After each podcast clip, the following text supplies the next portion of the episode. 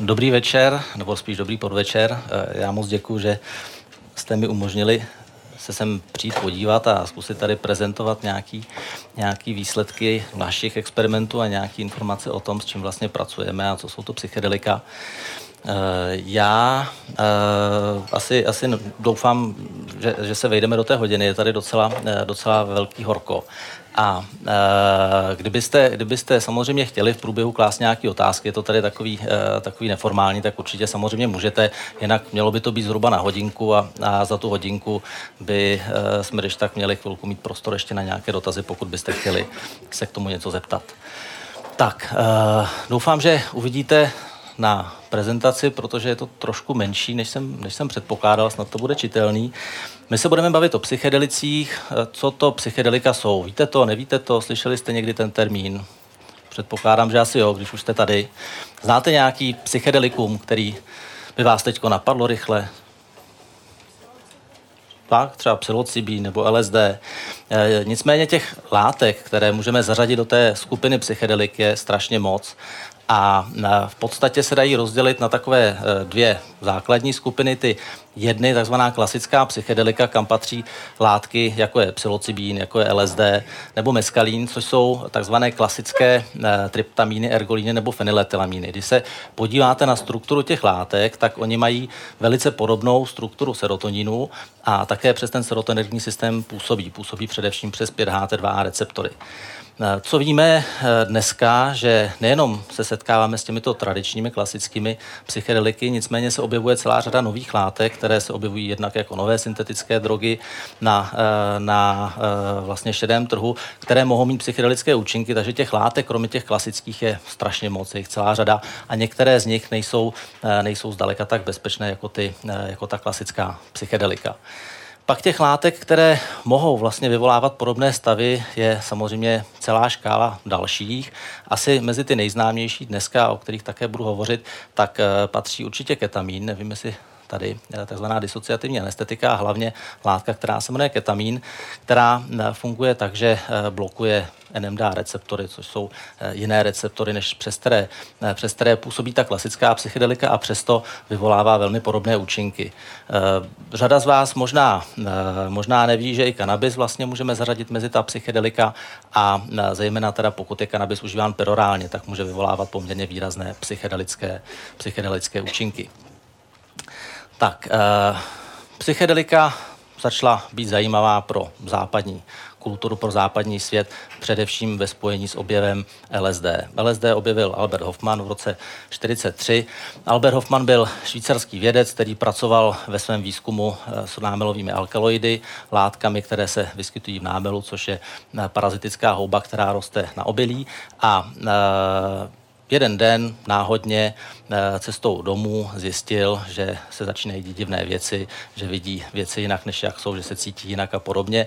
A eh, začal přemýšlet o tom, co se vlastně stalo, proč to tak bylo druhý den a snažil se zjistit, zjistit jaká z těch látek, s kterými pracoval, to zapřičinila. A co věděl, tak říkal, eh, když o tom ještě povídal, když byl naživu, tak říkal, no, já jsem věděl, že ty, že ty nebo ta látka, kterou jsem se intoxikoval, že je, musí být extrémně aktivní, že to muselo být něco, co muselo působit v tak malých dávkách, že jsem si to vůbec, vůbec nevšiml.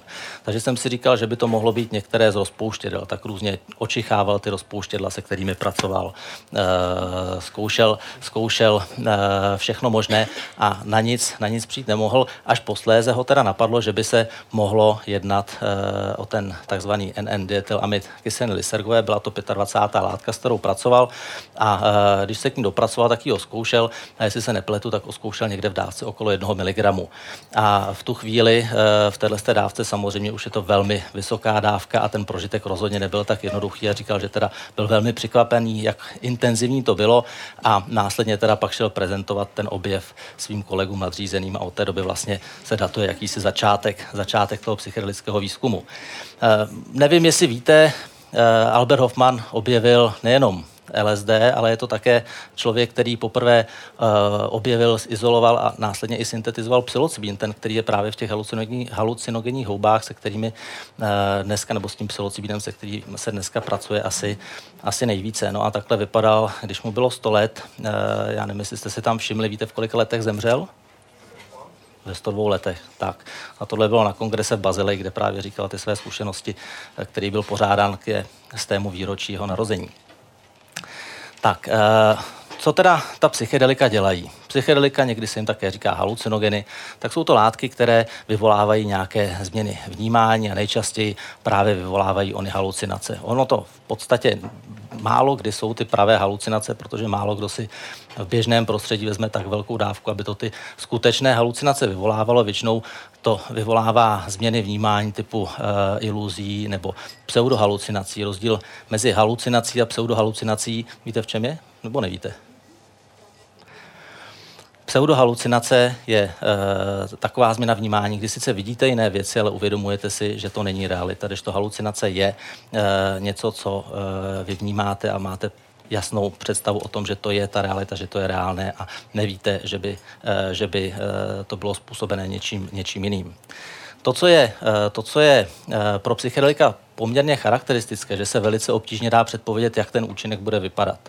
Oni eh, většinou nastupují poměrně eh, ty účinky velmi rychle a můžou se eh, skutečně prolínat od příjemných až po velmi nepříjemné prožitky a závisí to na spoustě, na spoustě faktorů, které tam mohou hrát roli. Když bychom se podívali nějak se snažili popsat, jak ty účinky vypadají, tak vždycky jsou popisovány, nebo vždycky psychedelika, stejně tak i jiné, uh, jiné psychotropní látky vyvolávají nějaké účinky fyzické nebo somatické. U těch klasických psychedelik to většinou nebývá nic závažného, nejčastěji se popisují nějaké uh, takové divné mravenčení v končetinách, pocity tepla, chladu, uh, může atypicky dochází ke zvýšení, zvýšení tepové frekvence, zvýšení krevního tlaku u těch klasických psychedelik. Po některých může docházet k pocitům na zvracení až ke zvracení k závratím a podobně. Eh, většinou nejsou nějak nebezpečné. Pozor, týká se to těch klasických psychedelik, to znamená s těmi, eh, které, které jsou v podstatě známy nejdéle, LSD, psilocybin, meskalín, eventuálně DMT z ayahuasky.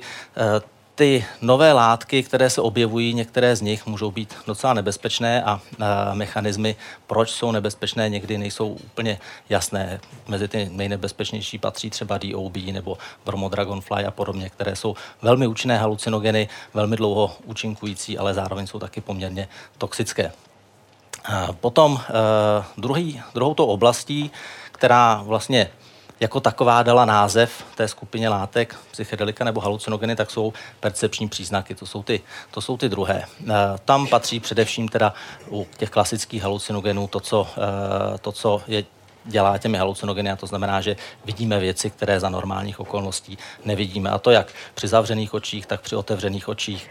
Eh, můžeme eh, i vnímat eh, jiným způsobem své, své prožitky. Například může docházet k tomu, že třeba cítíme hudbu nebo vidíme, vidíme chutě nebo vidíme vůně a podobně. Tomu se říká synestézy. Je to prostě vnímání jedním smyslovým orgánem smysly úplně jiné. Takže to se poměrně typicky objevuje v případě těch psychedelik. No a posledním, eh, poslední oblastí, kterou psychedelika ovlivňují a mění, tak jsou samozřejmě psychické příznaky a to je to, jak jsem říkal, že mohou vyvolávat od příjemných stavů až po nepříjemné, eh, od eh, euforických stavů po velmi úzkostné paranoidní, paranoidní prožívání. Tak, já vám pustím Mám v té přednášce několik videí, jsou to takový stařičký videa, který, eh, který jsem našel na YouTube. Tady to je video, které, eh, které bylo eh, děláno s umělcem, který obdržel dávku LSD a já jsem z toho udělal takový krásný sestřih, nebo krátký sestřih, kdy teda by mělo být vidět, jakým způsobem psychedelika konkrétně mění vizuálně vnímání. awful lot of uh, compliments of uh, violet and yellow.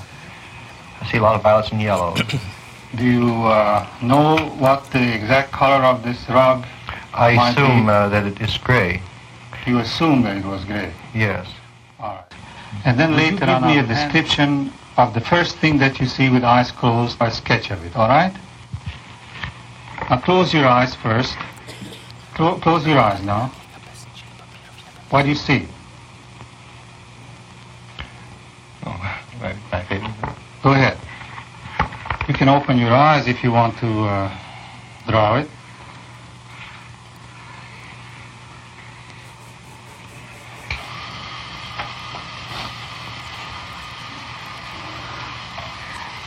This is purple, isn't it? No, it happens to be black. You see it purple? Yes. Well, this is just a charcoal. Mm -hmm. Look at it. Well, in my mind's eye, Oh. now I see that it's charcoal. Yes, the reality of it's sort of uh, disillusioning. I see. Then the right. Yeah, this seems more. There it is. I, I feel these lovely colors vibrating all over me. Oh, it's lovely. Any lines? Oh, Any forms? just like the shimmering water, you know. You can put your hand down now. Come on, describe it.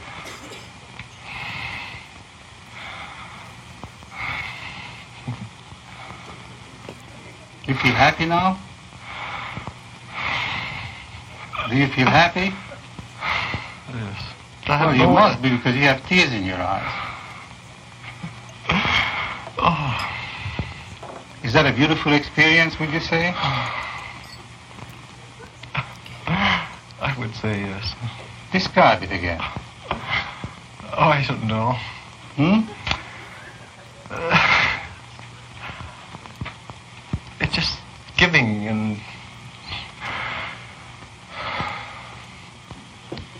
You're doing fine. Just try to describe it. oh, you just you don't know you you want you want to give yourself you want to give yourself as much. Tak, takže tady jste viděli jeden autentický experiment z dřívějších dob, který, který byl teda realizován z LSD. Pro ty, kdo neumí anglicky, tak tam, eh, nevím, jestli jste zaznamenali, jak maloval, tak oni se ho, on sám se zeptal, to maluju teďko fialově. A on říká, ne, ne, ne, eh, to je černý, malujete teďko uhlíkem. On říká, no ne, to je hezký, já to vidím fialový, ale. A eh, pak teda popisoval ty vizuální změny během, během těch zavřených očí a, a bylo vidět, že teda prožívá určitě velice, velice příjemný stav to samozřejmě může být tyhle tzv. blissful states nebo uh, velmi, uh, velmi příjemné prožitky, euforické, extatické, ale zároveň taky mohou být velmi, velmi nepříjemné.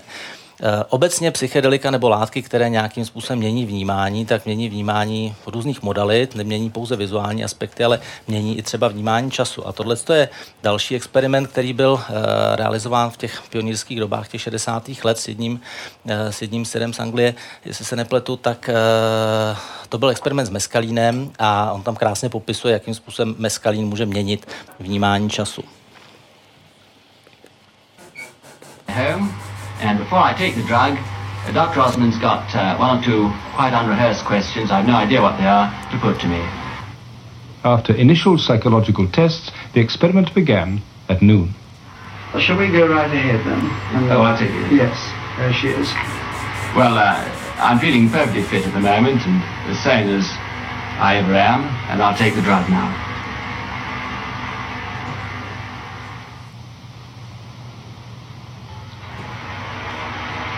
I am moving at this moment from one time into another time and back again. And I'm, uh, I'm not so conscious, I'm free of moving myself in space. But I'm extremely conscious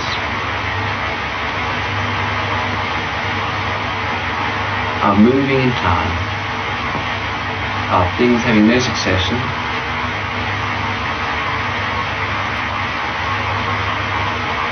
be no absolute time, no absolute space.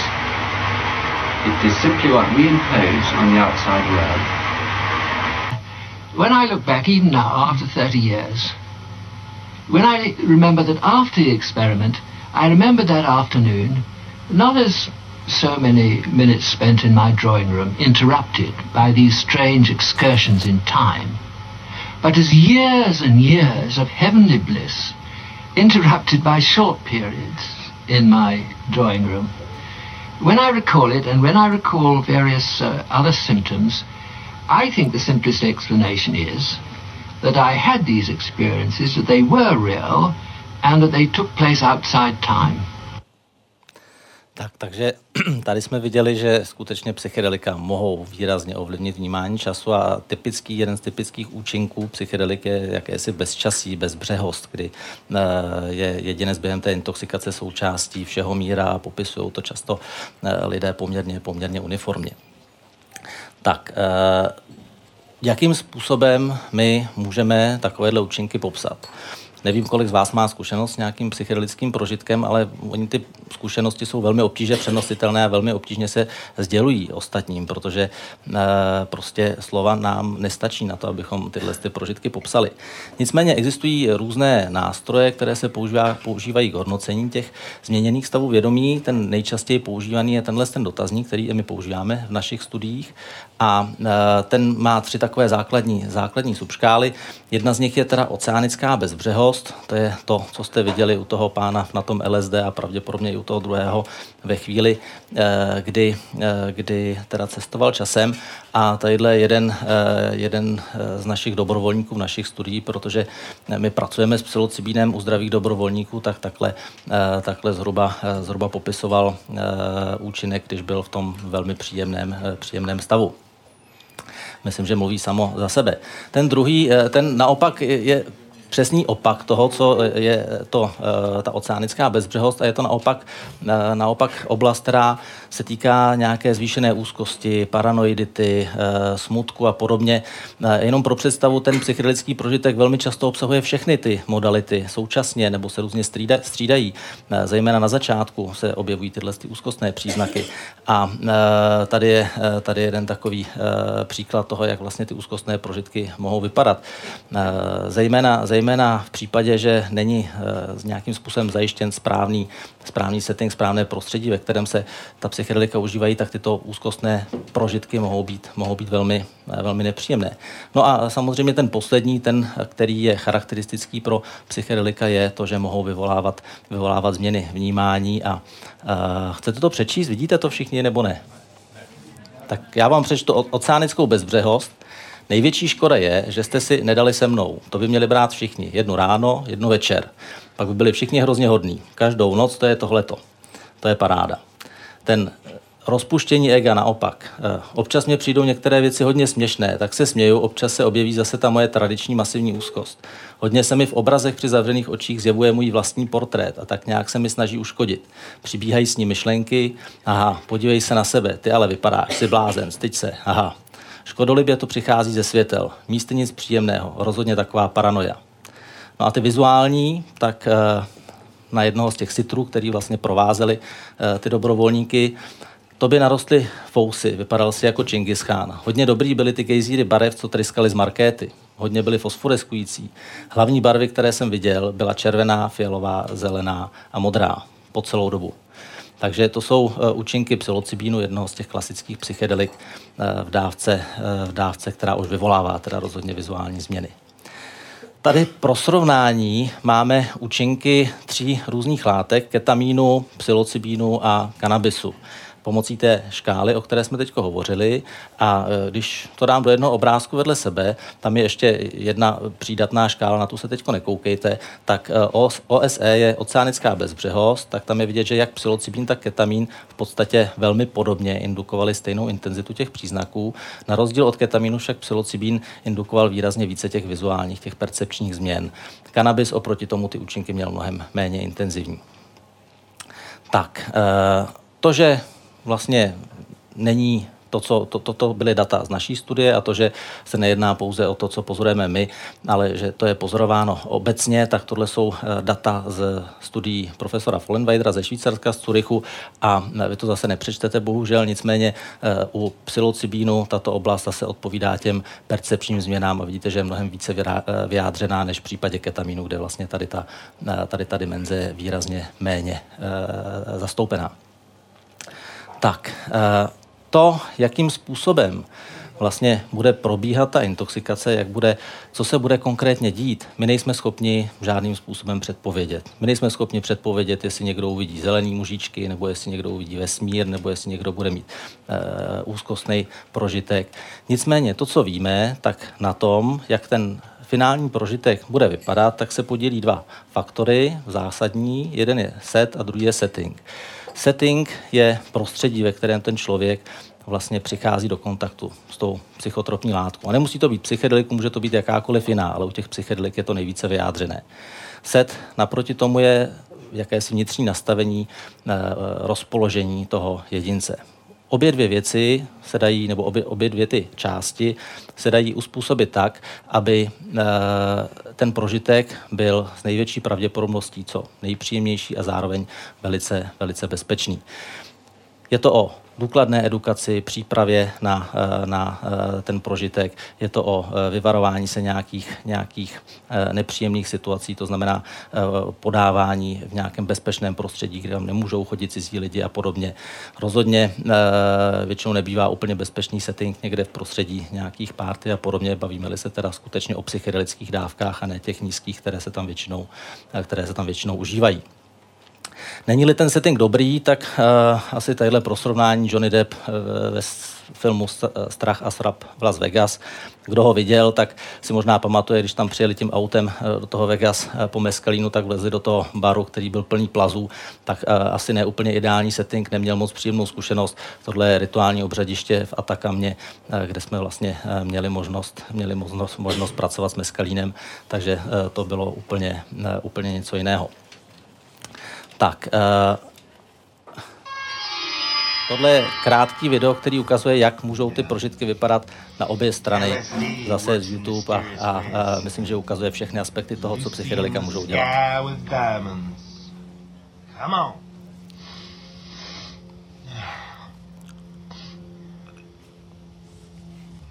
From there, come on. Douche. Douche. Good.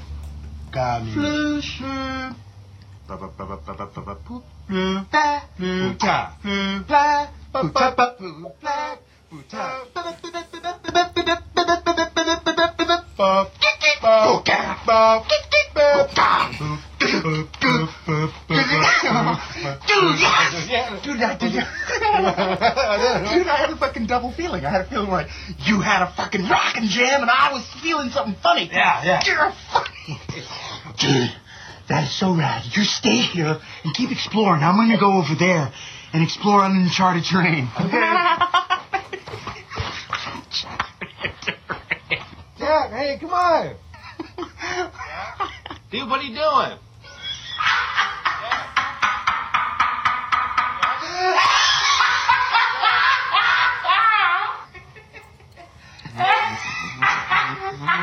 Hey, JB. Oh, hey, Root Man. How you doing? Good. How you doing, Root Man? Good. Dude, are you okay? What are you and KG doing out here in the desert?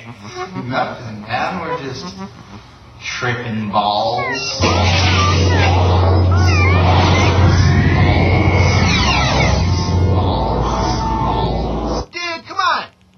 Thought we were going to ride into the cosmos.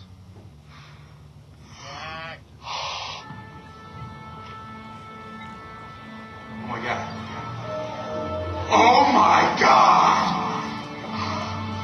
For the first time in my life, I am completely whole. Cage, I am like an egg, man. I'm a fucking egg! Check this out. Oh, oh, oh, that's awesome! Dude, come back over here! Jack, we're gonna ride the snake into the cosmos! Jack? Jack! Jack! What? Jack! Jack? Jack? What is that? Is that my name? Is Jack my name? My essence cannot be labeled. Why must you label me? My essence has no label! I don't feel so good. Dude, are, are you okay?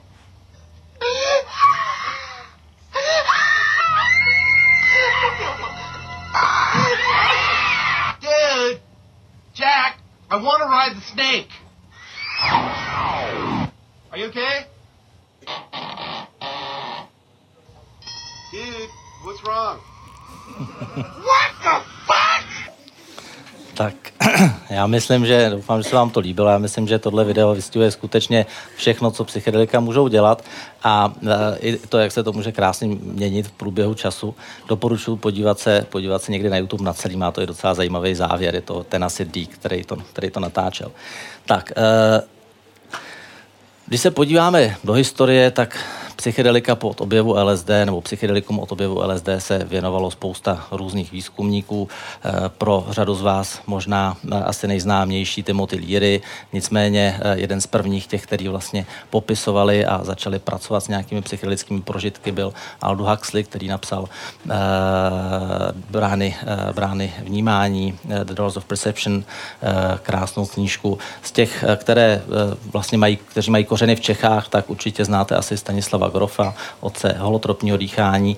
V těch 60. letech eh, to vypadalo dost tak, že eh, se objevilo LSD, objevil se psilocybin, objevil se meskalín a eh, přišlo se s tím, že teď máme úžasné nástroje, které nám poroz, pomůžou porozumět psychickým onemocněním a zároveň nám pomůžou tyhle ty divné nemoci, kterým nerozumíme prostě léčit.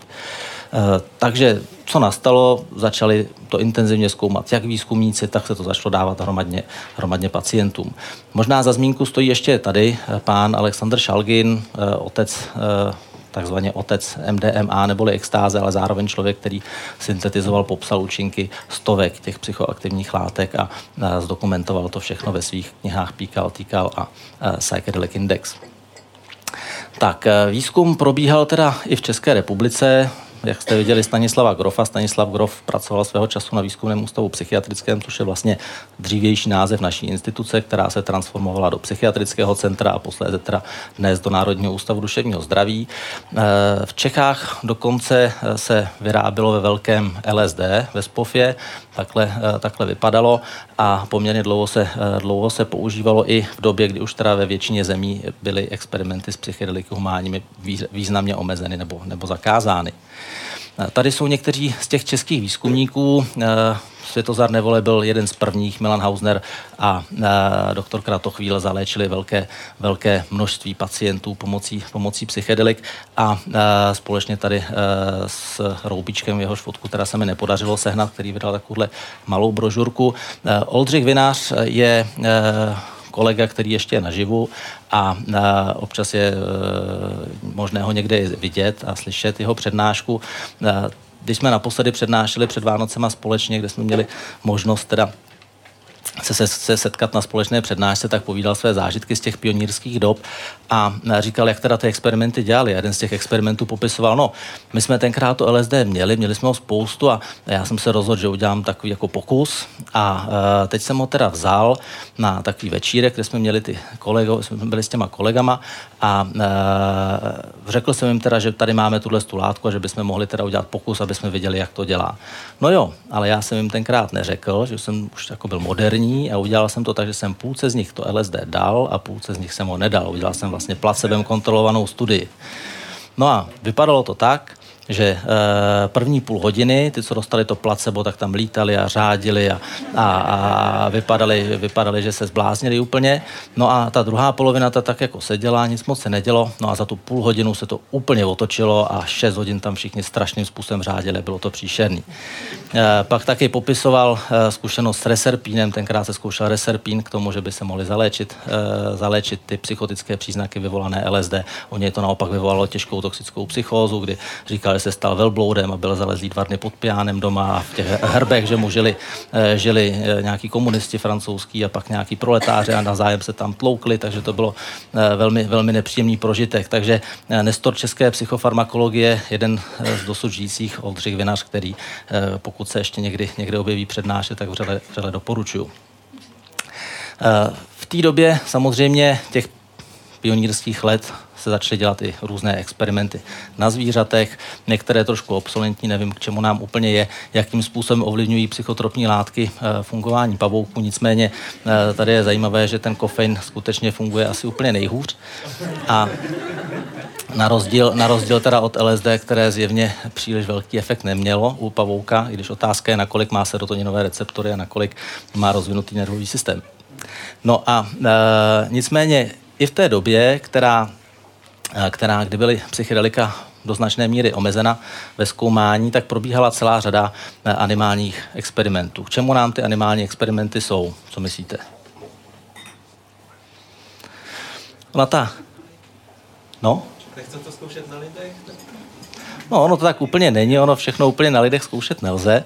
A e, ty animální experimenty nám samozřejmě do značné míry pomáhají jednak k tomu, aby jsme porozuměli e, neurobiologii onemocnění nebo neurobiologii problémů, které, e, které e, vlastně lidi mohou potkávat a stejně tak i třeba tomu, jakým způsobem psychedelika účinkují. Takže i po tu dobu, co vlastně bylo poměrně výrazně omezena práce s psychedeliky, tak probíhal animální výzkum. Hodně se dělo v Americe na uh, University uh, of San Diego, kde profesor Mark Geyer dělal řadu animálních experimentů a používal psychedelika jako model psychózy. Ten koncept se vlastně do dneška, uh, do dneška neopustil. A díky těmhle studiím dneska víme poměrně hodně o tom, jak psychedelika fungují a díky tomu, že se dneska ten výzkum zase vrátil, tak uh, s novými možnostmi vědeckými, tak můžeme navázat a poměrně pokračovat dobře.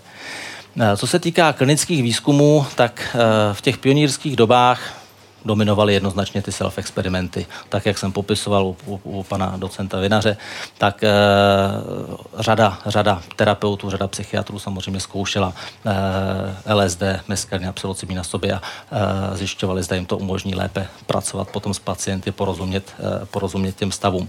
Stejně tak byly, byla psychedelika studována jako model duševních onemocnění a zejména teda psychóz a e, zároveň byla zkoumána v, tom, v té indikaci toho možného terapeutického využití. A jenom pro představu, jak ty studie tenkrát v těch 60. letech vypadaly, nevím, jestli by to dneska, asi by to určitě neprošlo teda, Jedna z těch studií, 350 pacientů, všichni dostali meskalín bez ohledu na to, jakou měl do diagnózu a, a zjevně jim to asi úplně nebylo příjemné, protože v těch nemocničních prostředí, těch léčeben starých e, se s nima někdo moc nepáral, ty psychiatričtí pacienti byli vlastně na okraji společnosti, taková jako na obtíž hodně. E, v jiné studii Zase, zase dostali psychotičtí pacienti psychedelika, zvyšovalo to úzkost, vyvolávalo to halucinace. No a dokonce, dokonce se ani moc vlastně těch, v těch dobách neřešilo to, jestli někomu implantujeme něco do mozku nebo ne. Víte, že existovaly lobotomie a podobně, takže, takže eh, ty studie rozhodně moc etická pravidla eh, nedodržovaly. Dneska, pokud chcete udělat nějakou klinickou studii, tak to rozhodně není takhle jednoduché, že byste dostali látku a rovnou to dali lidem.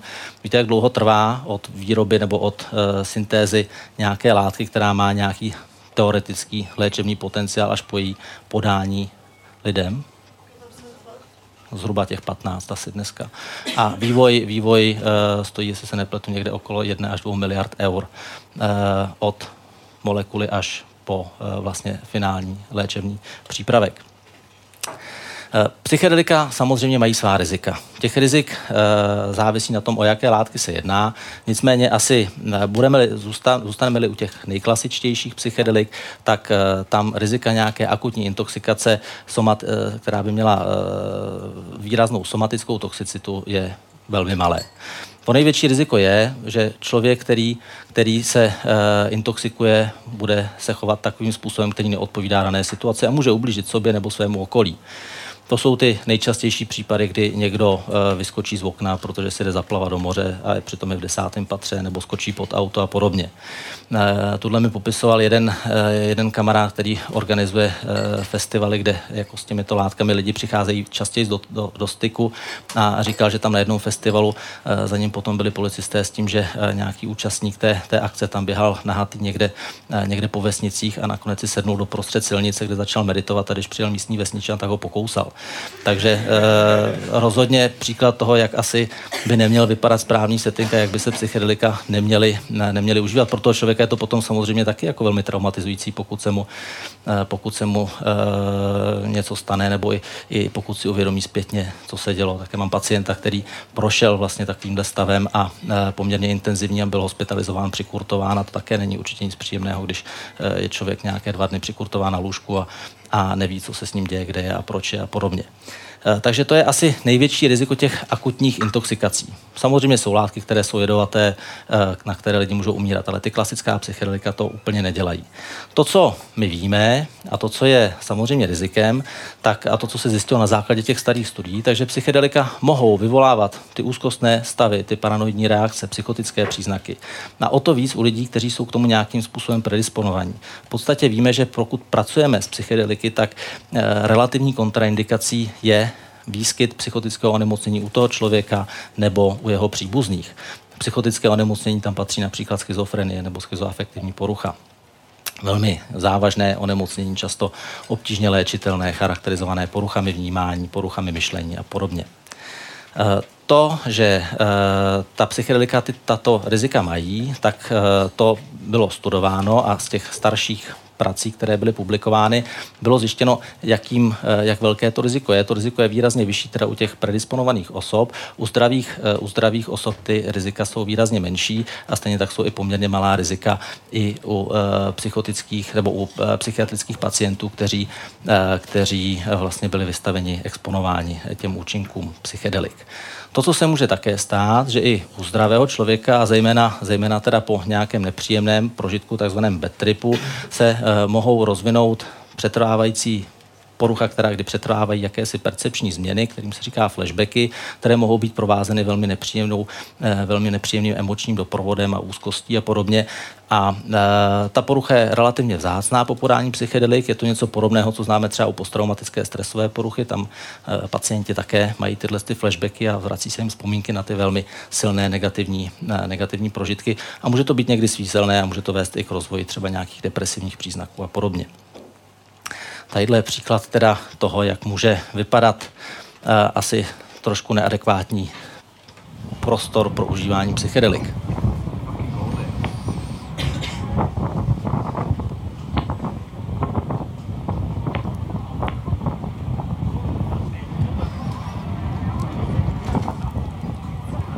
Oh my god.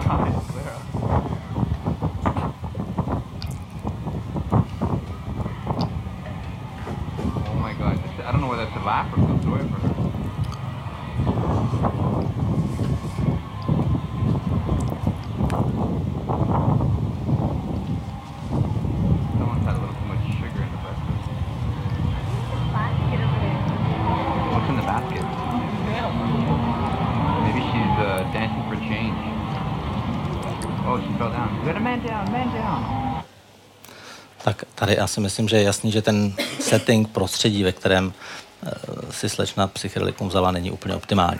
Takhle vypadal, teď máme ještě e, o něco lepší, nicméně takhle vypadá, e, vypadal jednu dobu náš experimentální setting, ve kterém jsme pracovali s dobrovolníky po podání psilocybínu. Dneska dokonce existují guideliny, vodítka pro to, jak by mělo pro uh, kontrolovanou práci s psychedeliky, jak by mělo to prostředí, prostředí vypadat, co by, jaká pravidla by měla být zachována pro to, aby psychedelika mohla být podávána bezpečně. Tak, uh, co dneska z psychedeliky se vlastně dělá? Psychedelika v medicíně, psychedelika v psychiatrii. Psychedelika jsou jedním z nejčastěji používaných modelů psychózy. To je ten výzkumný eh, aspekt, který vlastně přetrával po celou dobu i v době, kdy psychedelika byla eh, vlastně eh, legislativně odstrčena do pozadí a bylo velmi obtížné s nimi pracovat. Ten výzkum probíhal v řadě zemí, nebo v řadě zemí, v několika zemích probíhal v Německu, probíhal především ve Švýcarsku, potom u profesora France Follenweidera. A e, těch důvodů, proč psychedelika považujeme za model psychózy, je celá řada, především proto, že e, ty příznaky, které vyvolávají, jsou do značné míry podobné těm psychotickým. Vyvolávají změny vnímání, byť teda spíše vizuální u například schizofrenie jsou halucinace spíše auditivní, vyvolávají poruchy myšlení, vyvolávají eh, poruchy nebo změny eh, v emotivitě. Zároveň z neurobiologického hlediska dělají něco podobného, co my víme, že u těch eh, nemocných psychózou je, takže například víme, že u nemocných psychózou bývá zvýšená funkce dopaminergního systému ve striátu v jedné oblasti mozku a víme, že psychedelika, jak psilocybín, tak ketamín vedly ke zvýšení vyplovování dopamínu, které ve svém důsledku vedlo ke k vytěsnění, eh, vytěsnění eh, blokátoru D2 receptoru. Na základě toho vlastně nepřímo jsme zjistili, nebo bylo zjištěno, že eh, ovlivňují vyplavování dopamínu. To, že dělají psychotické příznaky, se dá hodnotit zase pomocí různých škál. Toto je škála BPRS, která hodnotí, je to Brief Psychiatric Rating Scale, škála, která hodnotí Eh, celou řadu eh, psychických příznaků, velmi jednoduchá, stručná a eh, tady už vidíte účinky psilocybínu, kdy největší efekt měl na škále 3, což je škála, která se týká dezorganizace myšlení a halucinací. To jsou typické psychotické příznaky. Pro srovnání tady je účinek ketamínu, který měl velmi podobné účinky na těchto škálách a ještě pro srovnání vliv kanabisu, který výrazně méně indukoval psychotické příznaky. Jakým způsobem se dají zhodnotit, jestli někdo vnímá jinak nebo nevnímá. My jsme udělali takový jednoduchý test na počítači, kdy jsme nechali naše dobrovolníky intoxikované psilocybinem koukat na uh, to, jakým způsobem uh, na krátká videa tváří a, a uh, různých objektů a měli rozhodnout, zdali se ty objekty a ty tváře nějak mění nebo nemění. A to zkusím spustit, jestli to poběží. Tak. Takže tady vidíte tak už to běží. Tady vidíte, jakým způsobem jsme měli nastaveny ty videa, některé příklady z nich a, eh, a mezi tím jsme to prokládali objekty a uh, tvářemi, které se nemění. No a teď mě to nějak neposlouchá. A tohle je výsledek. Eh, to, co je v tom grafu, tady v tom žlutém, tak eh, to je, eh, jak často oni identifikovali objekty, které se nehýbou, jakože se hýbou. To znamená, během té intoxikace, což je, což je to žluté, identifikovali mnohem více objektů, které se nehýbaly, jako, nebo které se neměnily, jakože se mění. To znamená, tady je krásný průkaz toho, že ty naši dobrovolníci skutečně měli vizuální percepční změny. To, co se také mění, tak je samozřejmě slyšení a vnímání. Eh, my jsme se koukali na to, jakým způsobem se mění vnímání hudby. Vybírali jsme hudbu pro eh, studii magnetické rezonance, kdy jsme chtěli, aby pro ty dobrovolníky byla prezentována hudba, která bude příjemná, která bude eh, se jim líbit a e, pak jsme teda něco hodnotíme v té magnetické rezonanci. Nicméně jsme jim dali poslechnout takovou plejádu různých stylů od Sex Pistols přes ministry až po taneční hudbu a hudbu, která je, která je e, spojená typicky asociovaná s psychedeliky, takzvaná eh, psytrancová nebo goatrancová hudba. A to, co jsme zjistili, tak, že psilocybin výrazně zintenzivňoval vnímání té hudby ve smyslu pozitivních prožitků, příjemňoval prožitek z té hudby, což je něco, co by se dalo předpokládat. Momentálně eh, nedávno byla teda publikovaná i studie, že to samé vlastně dělá LSD. To, co bylo zajímavé, že lidem se nejvíce líbila klasická hudba to by se dalo předpokládat, ale to, co bylo ještě zajímavější, že největší obliba nebo největší eh, nárůst toho, jakým způsobem příjemně ta hudba na lidi působila, byla právě u té psychedelické, eh, u té psychedelické hudby. Tu jsme teď pouštěli lidem v rezonanci a, a v té rezonanci to uh, velmi, velmi pozitivně uh, kvitovali, že to bylo velmi uh, příjemný zážitek. Uh, to, že uh, můžeme vlastně nějakým způsobem hodnotit ty účinky pomocí moderních zobrazovacích metod, nám umožňuje se i přiblížit něčemu, čemu říkáme neurobiologie, například duševních onemocnění. A v případě, eh, v případě teda modelu psychózy se můžeme koukat na to, eh, zdali psilocybin indukuje nějaké změny v mozku, podobně jako je známe třeba u schizofrenie nebo u psychózy. A uh, tohle je studie, kdy jsme teda se koukali na elektrickou aktivitu mozku po podání psilocybínu a zjistili jsme, že psilocybín uh, výrazně zvyšoval aktivitu ve vyšších frekvenčních pásmech, pásmech beta a uh, gamma v oblastech temporálního a frontálního kortexu, to znamená v těchto těch částech, v těchto těch částech mozku. Podobné nálezy známe u psychotických pacientů, od schizofreniků, zejména u těch, kteří jsou nemedikovaní a kteří halucinují, mají auditivní halucinace, že tam vlastně dochází ke zvýšení aktivity v těchto oblastech, eh, v těchto oblastech mozku. Tak tady vidíme nějaké paralely, proč vlastně psychedelika mohou být modelem, modelem psychózy. Takže to je eh, jedna oblast. Měřili jsme další parametry, možná z důvodu času se jim teď nebudu tolik eh, věnovat. věnovat. Jedna oblast je teda psychedelika jako model duševních poruch, model duševních eh, onemocnění, zejména psychóz. Druhá oblast, se kterou se dneska setkáme stále častěji i v médiích, je otázka toho, zdali psychedelika mohou mít nebo nemají terapeutický potenciál. Asi na začátek je dobré vědět, jak to eh, je v populaci obecně, jaká rizika mají psychedelika pro celkovou populaci. Nedávno byly publikovány dvě práce od z týmu tady Krepse, kdy, které zjistili, že psychedelika, nebo lidé, kteří užívají psychedelika, jsou méně často nemocní nebo méně často trpí eh, jakýmikoliv psychickými příznaky duševních poruch, stejně tak jsou méně často eh, hospitalizovaní. Dokonce eh, lidé, kteří užívají psychedelika, mají mnohem menší pravděpodobnost nebo riziko suicidia a zároveň menší pravděpodobnost toho, že budou, že budou hospitalizováni na psychiatrické klinice, než lidi, kteří je neužívají. Velice zajímavá studie na několika tisících, několika tisících uživatelů z Ameriky nebo z centrálních, z centrálních registrů, ze kterých byli potom vybráni ti uživatelé. Co se týká terapeutického použití psychedelik v psychiatrii, tak v podstatě jsou dva takové základní směry. Jeden je psycholytická terapie, kdy se pracuje s nízkými dávky psychedelik, eh, které, eh, kdy terapeut interaguje přímo s tím, eh, s tím pacientem v průběhu té intoxikace. Druhá je psychedelická, která využívá mnohem vyšších dávek, při kterých vlastně ti pacienti ztrácejí kontakt s realitou a jsou, jsou zahlceni tím účinkem psychedelik a následně se potom pracuje s integrací toho prožitku, prožitku v další terapii, která nejčastěji je nazývaná jako psychedelická uh, psychoterapie. Ten efekt psychedelik z těch starších prací uh, už tehdy naznačoval, že psychedelika by mohla být použitelná v některých oblastech, eh, ne u všech, určitě ne v tuto chvíli pro léčbu schizofrenie například, ale že by mohly mít nějaký efekt na úzkostné příznaky, na poruchy nálady a eventuálně u závislostí. Nicméně dlouho ten výzkum byl zablokován. Víme, že to bylo velmi pravděpodobně hodně z politických důvodů. Eh, dneska jedna z těch prvních eh, vlaštovek, která se jakoby objevila, dneska už je to skoro 20 let zpátky, bylo to, že byly prokázány antidepresivní nebo poukázáno na antidepresivní účinky ketamínu. Ketamin nepatří k těm klasickým psychedelikům, je to disociativní anestetikum.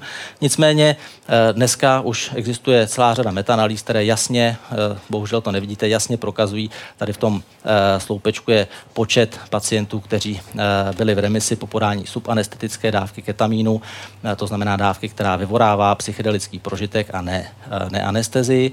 A ten efekt byl prokázán jak z hlediska remise, tak z hlediska, z hlediska odpovědi antidepresivní. Ten efekt je neuvěřitelný. Je to efekt, který se objeví okamžitě po skončení vlastně té infuze, často u pacientů, kteří jsou farmakorezistentní. To znamená, nezareagovali na léčbu řadou předchozích léků, často byly měsíce depresivní a po jedné infuzi ketaminu se u nich může ta nálada prolomit a prostě najednou se dostanou do normálního stavu. Problém je, že u toho ketaminu ten posun do toho normálního stavu nevydrží dlouho, většinou vydrží 5 až 10 dní, po sedmi dnech většinou se vrací zpátky k té depresi. Někdy to může být pozitivní moment, který postrčí, pomůže tomu člověku vidět tu realitu zase normálníma očima a dá mu jakousi naději. Eh, někdy eh, se podaří ten efekt udržet a někdy to samozřejmě u části pacientů zase, eh, zase nezabírá. To, na čem se dneska pracuje, samozřejmě intenzivně se to zkoumá, tak se snaží přijít na ty mechanismy, které by prodloužily tenhle ten, tenhle ten efekt. Nevím, jak, jestli víte, jak se léčí deprese nebo úzkostné obtíže. Většinou se léčí standardními antidepresivy a tam na ten efekt čekáme 4 až 6 týdnů. Pokud se neprojeví, tak se hledá jiná alternativa augmentace, kombinace léčiv a podobně u toho ketaminu to je to lusknutím prstu a ten efekt je tam v podstatě eh, okamžitě. Krom závislostí, teda krom e, afektivních poruch, krom, e, krom deprese, e, existuje i e, vlastně celá řada indicí k tomu, že psychedelika by mohla být účinná v léčbě závislostí. Asi nejznámější je léčba ibogainem, která bohužel nějak zásadně neprobíhá, kdy teda se zjistilo, že ibogain má velmi, eh, velmi eh, dobré účinky z hlediska zabránění rozvoje odvykacích stavů u závislých na opiátech, snížení bažení, které může přetrávat poměrně dlouhou dobu. Nicméně těch studií je málo a nejsou úplně dobře eh, nadizajnovány. V minulosti byla provedena studie s ketamínem, dělali Eugen Krupicky v Rusku, v Rusku a v Rusku mimochodem nemají teda substituční preparáty, to znamená tam veškeré odvykání závislých na opiátech je takzvané cold turkey, to znamená těm lidem není dáváno nic, pouze podpůrná medikace a docela dost, dost trpí. A v té studii bylo zjištěno, tady vidíte míru abstinence v, let, v měsících, tady 24 měsíců je konec, A zde vidíte po podání vysoké psychedelické dávky ketamínu a po integraci toho zážitku v rámci psychedelické terapie zvýšil míru dvouleté abstinence na až zhruba 20, 20 až 30 Pokud jste někdy někdo pracovali se závislými, tak je jasné, že to je poměrně velký, velký úspěch. Eh, zároveň eh, to, co ketamin udělal, že výrazně snížil něco, čemu se říká craving, bažení. U všech těch lidí, kteří prošli intoxikací ketaminem, došlo k výraznému snížení bažení a to je jeden z hlavních příznaků, který vždycky vede k relapsu, protože ten člověk, který je závislý, jde a řekne si, no jo, tak jedno pivo si můžu dát, nebo uvidí ho v obchodě, nebo e, potká, potká lidi, kteří kouří trávu, řekne si, dobrý, mohl bych si zakouřit heroin. Takže to je ten moment, který nejčastěji vede k relapsu a e, ten teda ketamin psychedelikum blokovalo. E, a tady zase je vidět, že i u těch závislých ketamin zlepšoval náladu a, a snižoval, e, snižoval úzkostné příznaky nějaké. To, že ty účinky psychedelik můžou být dlouhodobé, tak bylo prokázáno zhruba před dvěma, třema lety ve studii Rolanda Griffice, kdy uh, studoval vliv akut, uh, akutní intoxikace psilocybinem u lidí, kteří neměli předchozí zkušenost s psychedeliky. Podával ten psilocybin třikrát v několika různých dávkách od nízké až po extrémně vysokou a uh, skladba těch dobrovolníků uh, věková byla, uh, byla uh, od 18 asi do 65 let.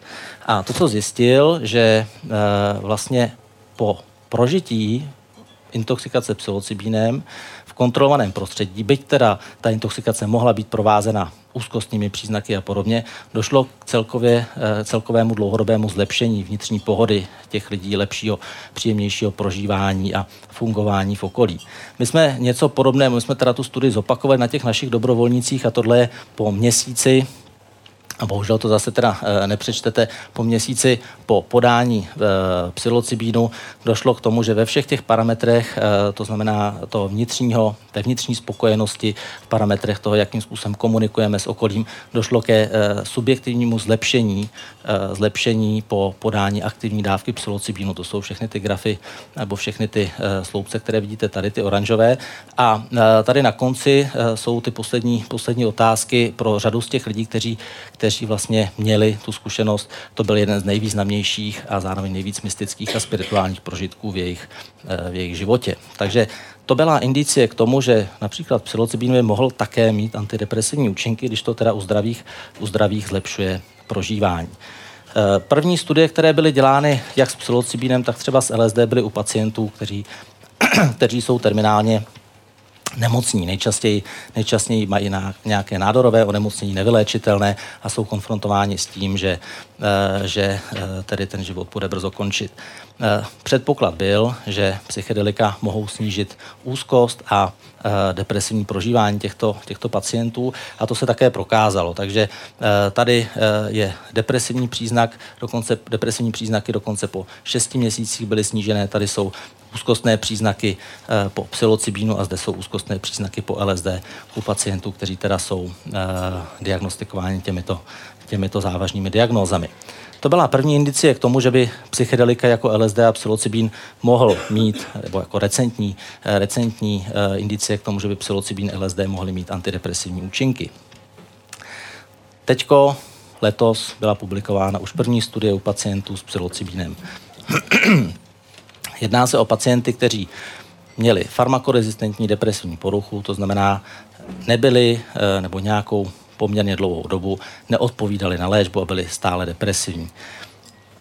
Tyto pacienty, tato studie byla realizovaná v Anglii na, na v týmu, v týmu eh, Robina Harrise a eh, těm pacientům byl podán ambulantně dvakrát psilocybin v nízké dávce, tak aby si zvykli na ty jeho účinky somatické, které mohou být a pak s odstupem jednoho týdnu, týdne eh, v dávce 25 mg, což je poměrně velmi eh, psychedelická dávka.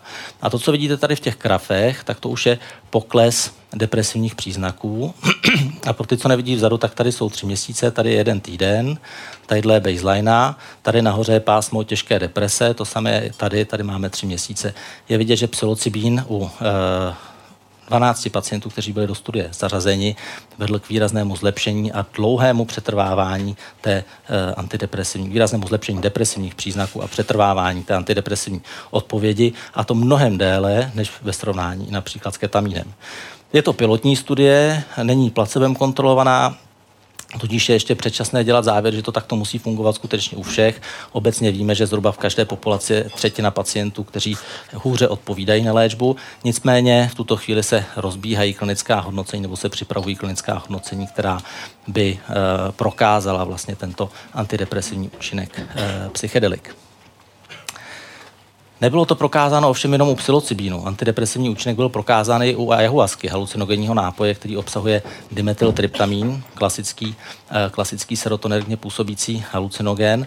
A e, také zde bylo vidět, e, byl vidět pokles depresivních příznaků, který přetrvával v tomto případě až, až 21 dní po podání nebo po terapeutickém sezení s ayahuaskou. To je v současné chvíli asi největší rámec, ve kterém se psychedelika používají, to znamená především k léčbě deprese a k léčbě úzkost, úzkostných příznaků. Eh, víme, eh, nicméně existují indicie také proto, a byly publikovány některé nálezy u pacientů, kteří eh, trpí obsedantně kompulzivní poruchou že podání například psilocybínu vede ke snížení obsedantně, obsedantních těch, těch obsesí, těch myšlenek, které trápí a zároveň, zároveň i kompulzí. Další z takových oblastí, o kterých víme, že by mohly, eh, mohly být teoreticky potenciální, je vliv psilocybinu v léčbě, takzvaný cluster headache, což je taková eh, velmi intenzivní boravá bolest hlavy, která není to migréna a je velmi obtížně léčitelná a zdá se, že psilocybin by tam mohl fungovat. Byť si nemyslím, že ten efekt je daný tím, že je to psychedelikum, ale spíš tím, že působí podobně jako jiné tryptany, které se používají k léčbě migrénozních bolestí. Takže to je, to je asi takový eh, hlavní, jsou takové hlavní oblasti, kde se psychedelika používají. Poslední, co bych zmínil, a bohužel ten slide nemám úplně dodělaný, je uh, otázka posttraumatické stresové poruchy. Uh, v tuto chvíli uh, běžela a dobíhá vlastně multicentrická studie s MDMA, látkou, která je známá jako extáze, která zvyšuje empatii a je to studie, která byla sponzorovaná vlastně multi, společností MAPS, Multidisciplinary Association for Psychedelic Studies a v této studii bylo zjištěno, že MDMA, pokud je použito terapeuticky, je nebo usnadňuje sdílení těch traumatických prožitků u lidí, kteří trpí posttraumatickou stresovou poruchou a je to jakýsi facilitátor, který je potom dobře využitelný psychoterapii a pro práci s těmito typy pacientů. Pro ty, kdo neví, co je posttraumatická stresová porucha, je to porucha, která eh, je vyvolávána nějakým těžkým traumatickým zážitkem. V Americe nejčastěji s posttraumatickou stresovou poruchou trpí veteráni eh, z různých, z různých válečných konfliktů. Eh, v našich podmínkách jsou to nejčastěji oběti násilných trestných činů, znásilnění anebo nehod, hromadných neštěstí a podobně často velmi svízelně léčitelná. Eh, MDMA je jedna z alternativ, která se zdá, že by mohla být prospěšná. V současné době dokonce se spouští studie v Americe, alespoň teda u veteránů, která eh, využívá zase kanabis k léčbě posttraumatické stresové poruchy a zdá se, že teda alespoň v některých těch typech posttraumatické stresové poruchy by i kanabis mohl být, eh, mohl být účinný. Mimo jiné, ta posttraumatická stresová porucha je posléze také často asociována se e, zvýšeným rizikem vzniku závislosti, protože ti lidé, když jim není dobře, tak to zapíjejí třeba alkoholem nebo berou léky proti úzkosti a podobně a můžou si to závislost navodit. Takže e, to je častá komorbidita deprese, častá komorbidita u posttraumatické stresové poruchy. Tak, e, úplně na závěr poslední dva slajdy. Eh, tohle jsou asi v současné době nejznámější organizace, které se, eh, které se podílí nějakým způsobem na eh, a podporují psychedelický výzkum. Jednak Hefter Institute v Americe, jednak Beckley Foundation a MAPS, to jsou asi ty tři hlavní. Erovit je